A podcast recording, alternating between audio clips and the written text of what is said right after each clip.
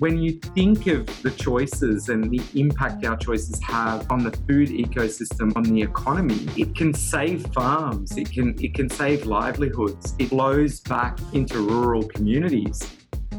My name is Dan Sims, and welcome back to the Mould Cheese Collective podcast, where we talk to the makers, growers, farmers, and families who just happen to make the best cheese, and in today's case, butter, in Australia. Like never before, where we put our food dollars really matters and has a direct and immediate impact on those who make it, their staff, and their families.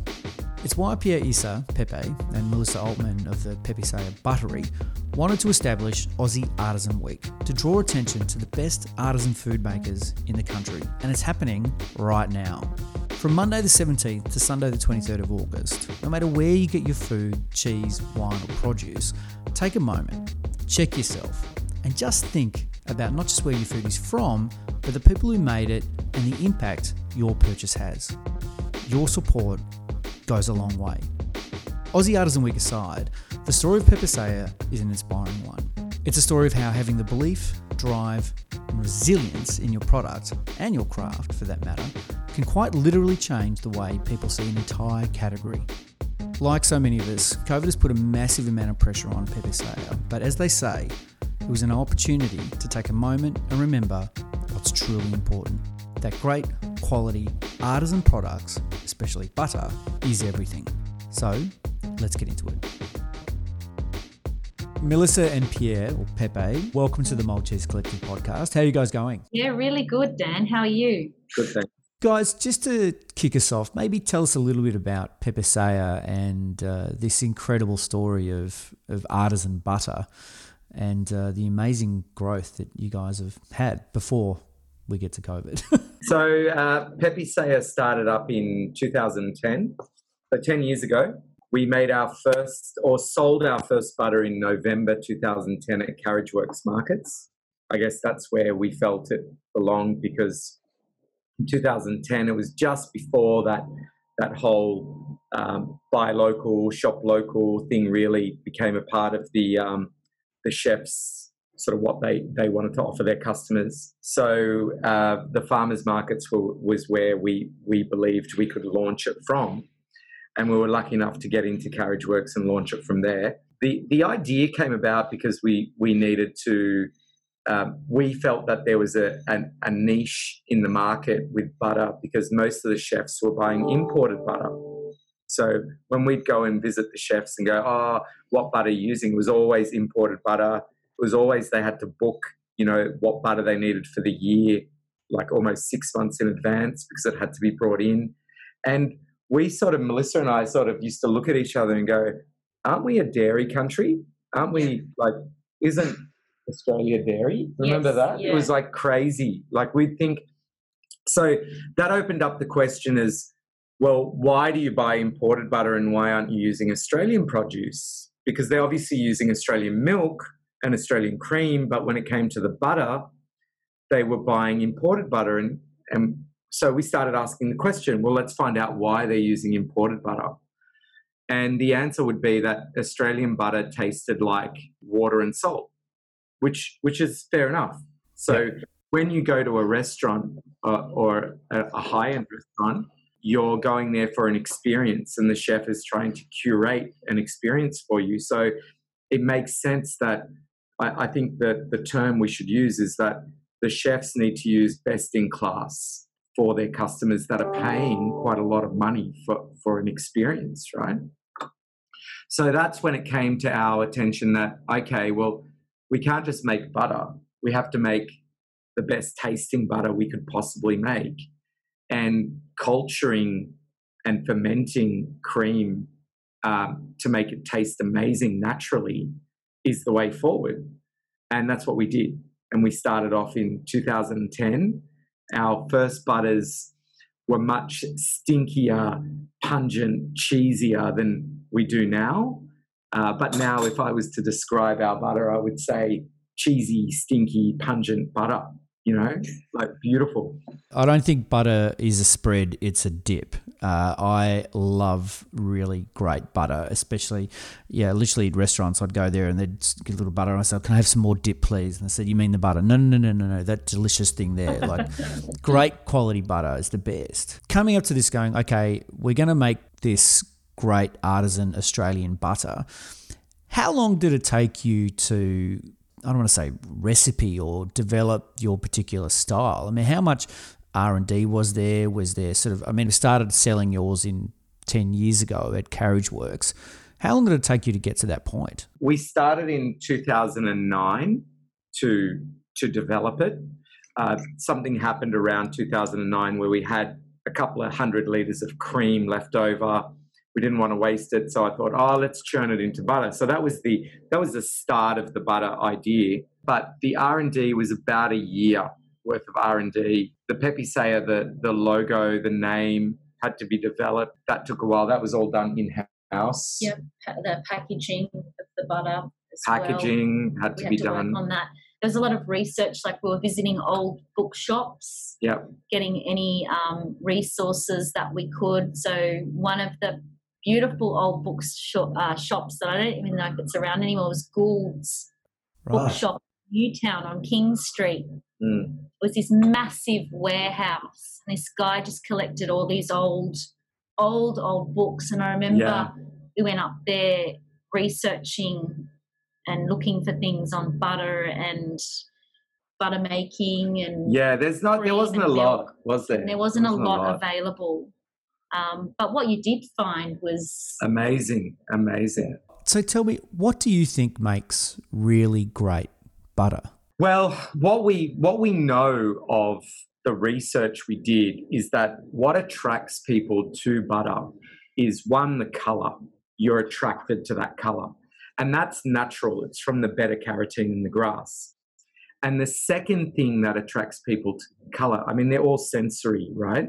Is you know when you open any butter even even supermarket butter when you open it and the temperature's right and the, the climate around you is right you get a whiff. You get that whiff of but, that butteriness.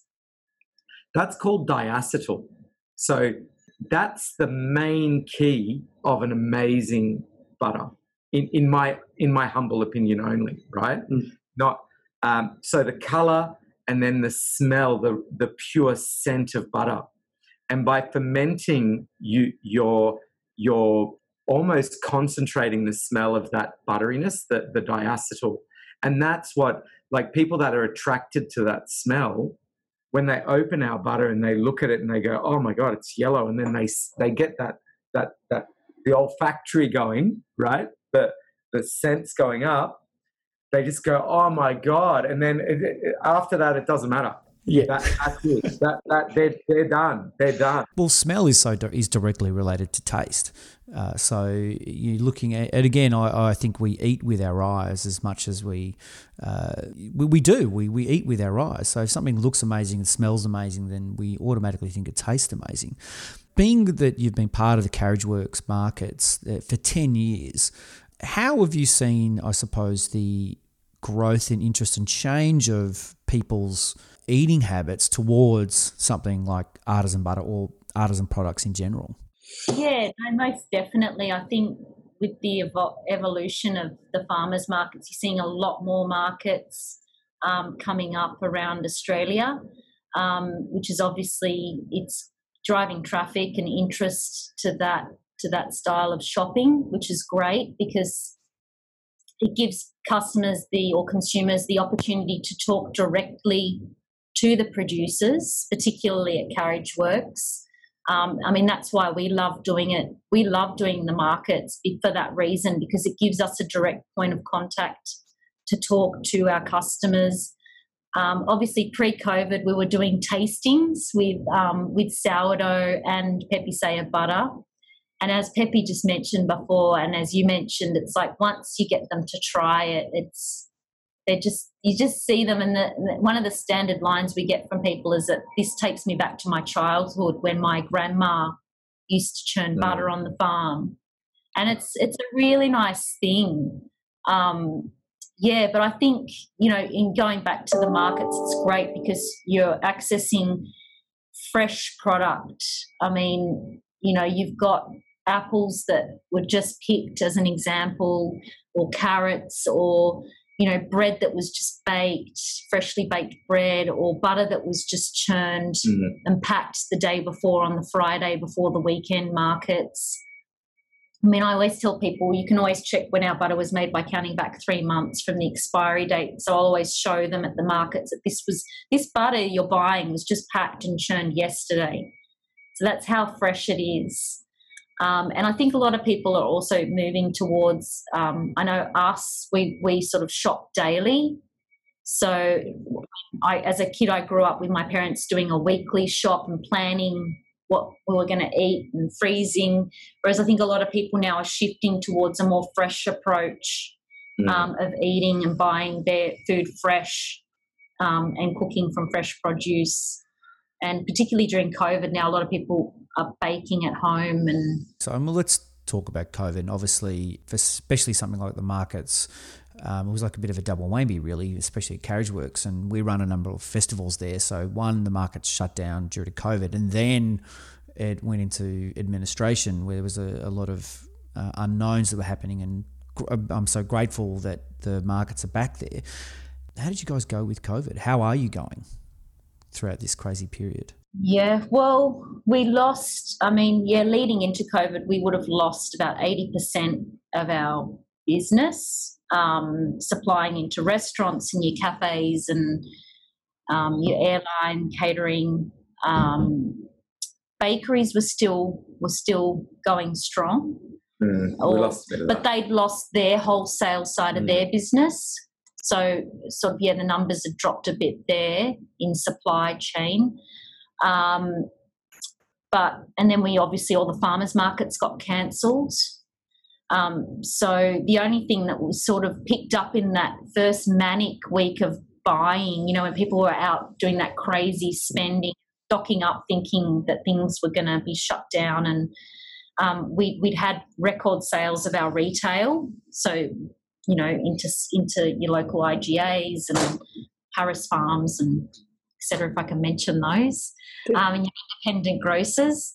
Um, but we had to look, I guess, at how we were going to reach people, the consumers. Obviously, shift our business model, um, which which I what we wanted to do for so long was, you know, build that retail arm of the business because the, the food service was so heavily heavily dominated that part of our business um, and we were so unprepared for this.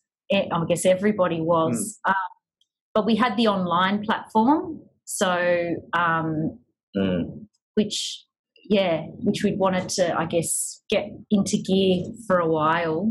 And I'd wanted to invest a bit of money and time into it, but we were always so preoccupied with everything else that it never happened. But we were in a position where we had to do it. So, because everything sort of happened overnight um, mm. for us. So the an interesting point on COVID and what happened is that it, in general, most artisans, when COVID hit, the artisan movement or the artisan producers of Australia are really geared up about 80% to service the restaurant trade because the chefs are looking for that quality that they can't buy from mass produced companies or factories. So they come to the artisans for that so they're our core business, um, whether it's an airline or a function center, or a restaurant, or a cafe. So most of the artisan producers or farmers or, or smaller produce houses, uh, even fruit and veg people, they they they lost that eighty percent, and they were they were never geared up to do retail because every time you go to a retail retailer with one of our products, oh, the price is too high. Oh, your logistics. Oh, there's a thousand reasons why they don't want to stock it. Or shelf life. Shelf life. Oh my God, shelf life's a big one. Um, and what we found is that the time's right. The time's right. People are going to be home. They're online. They, they can't go to their favorite restaurant. Maybe they'll have an experience at home with the best quality cheese, butter, meat, fruit and veg, all that. Again, I totally agree with you. And it's something that we discovered very quickly with the Mould Collective. We were five days away from our big festival. We had all the cheese producers made such a huge quantity of cheese for that festival. And to pull the pin, we're like, okay, well, we'll send everybody direct to your websites to buy direct. And we very quickly discovered that a lot of producers weren't necessarily set up for that. Uh, so I think we sort of try to step in and help in some way. But you're right. I think if anything, COVID's given an opportunity to build that direct to, to consumer, even though I hate the word consumer, uh, through an online presence, being that this is how we're doing this now. Like it's it's incredible. Like people who were perhaps hesitant of buying something online previously, now it's part of their daily life. And to get great quality product to people is key. Now, I wanted to, speaking of artisans, and that we're recording this in the middle of Aussie Artisan Week, it's been so good to see you guys spearhead this. Tell us about the inspiration and drive behind that. Uh, look, I mean, for, for the last 10 years of us being involved um, making our butter in such an artisan way, you know, it's all handmade and we deal with all the farmers. You, you sort of uh, see the market once you're once you're making product and you're supplying into the market, you start seeing the market in a different way. So what we see is we see um, the biggest challenges. There's massive challenges for artisan producers out there, especially the smaller scale ones like us, that it's hard to get your products into store. It's hard to get through those gatekeepers out there. They don't understand the challenges you're going through because they just because we're not communicating enough as producers. Um, and we we felt that over the last 10 years that the the market doesn't like we're very different than being in France or in parts of Europe where they celebrate their own produce. Um, I think the Australian consumer is led down um, down the path by the big supermarket chains that no, it's convenience, it's price, and regionality comes right at the end. So they sort of base it on that. Um, uh, we're convenient. We have a car spot, uh, car spots where you know our prices are down, down, down, and that's all. I actually heard that this morning on an advert. Down, particular gro- a, a supermarket chain, yeah, we're advertising on the radio, and their whole messaging was just about cheap, cheap, cheap. Yeah. So so and then regionality or where your food comes from is not that important from from what they're selling you, the package they're selling to consumers. Where we're saying, hold on a sec, there's a lot of consumers out there that do believe in regionality first. Um, they do believe in price, um, uh, cost reward sort of um, formulas that we work on. Knowing where their food's coming from. Yeah. Mm. Really like important. The source of their, you know, the ingredients. And and convenience is like we live in this motorized world so you know that all our our our doctors and and health specialists whether it's from exercise to you know health healthcare is telling us you need to get out and walk. So you need to you need to not get in your car on a saturday morning and walk up to your local deli or local shop you know what i mean? Mm. uh, sure if you live in a regional area and it's far we, we get that we're not saying that's for everybody but you know the, the cities are the ones consuming most of the produce. And if you can make that slightest change in in the bigger populations it it's more money for the bush it's more money to the yeah. farmers. Like buying buying an imported i mean i don't think people really understand the impact that their their purchasing choices make. Uh, buying an imported cheese or an imported um, butter or an imported water i mean wow. I mean, it's ridiculous, isn't it? Bottled water from overseas is just the most ridiculous thing I can I can just think of. When you think of the choices and the impact our choices have on the food ecosystem, on the economy, it can save farms. It can it can save livelihoods. It flows back into rural communities.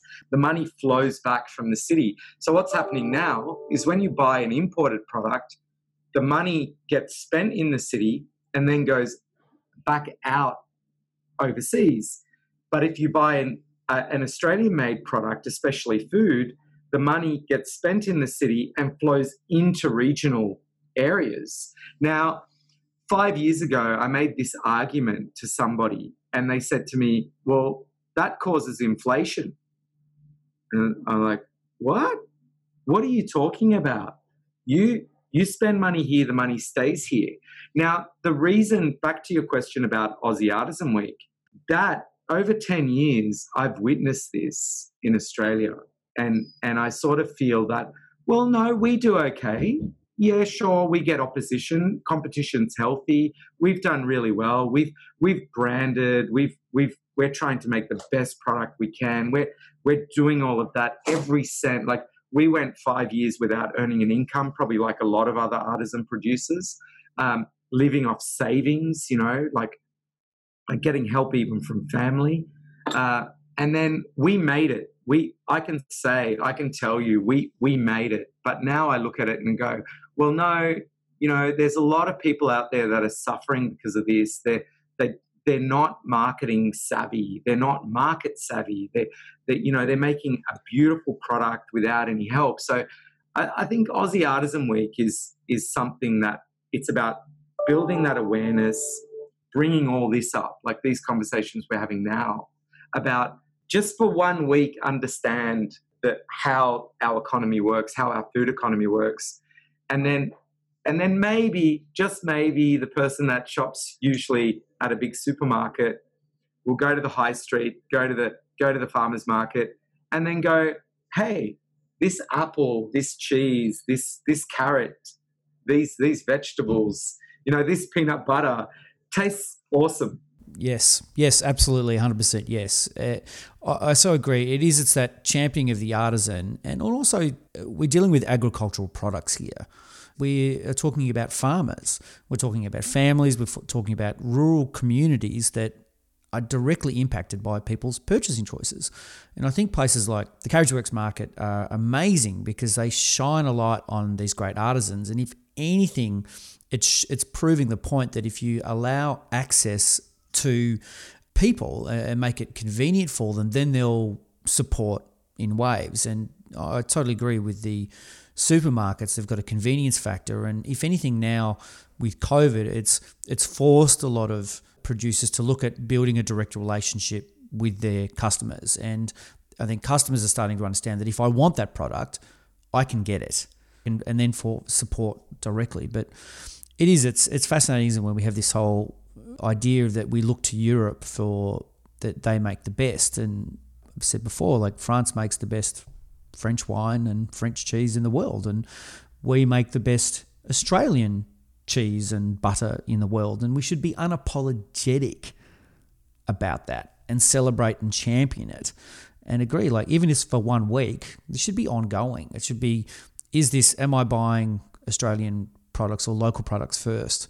And that should, that, if that can just be at the front of mind, and that's going to go a long way. I think uh, Aussie Artisan Week is an incredible initiative, and you, you guys have done such a great job of amplifying uh, that story. But so tell me, what's next for you guys? What's next for Pepe Saya? I think one thing Mel and I would agree on that's come out of this is that COVID's really made us stop and think about why we went into this from the beginning. It really has. Like, if if anything has driven this, if, COVID's driven anything home, it's that that who are we?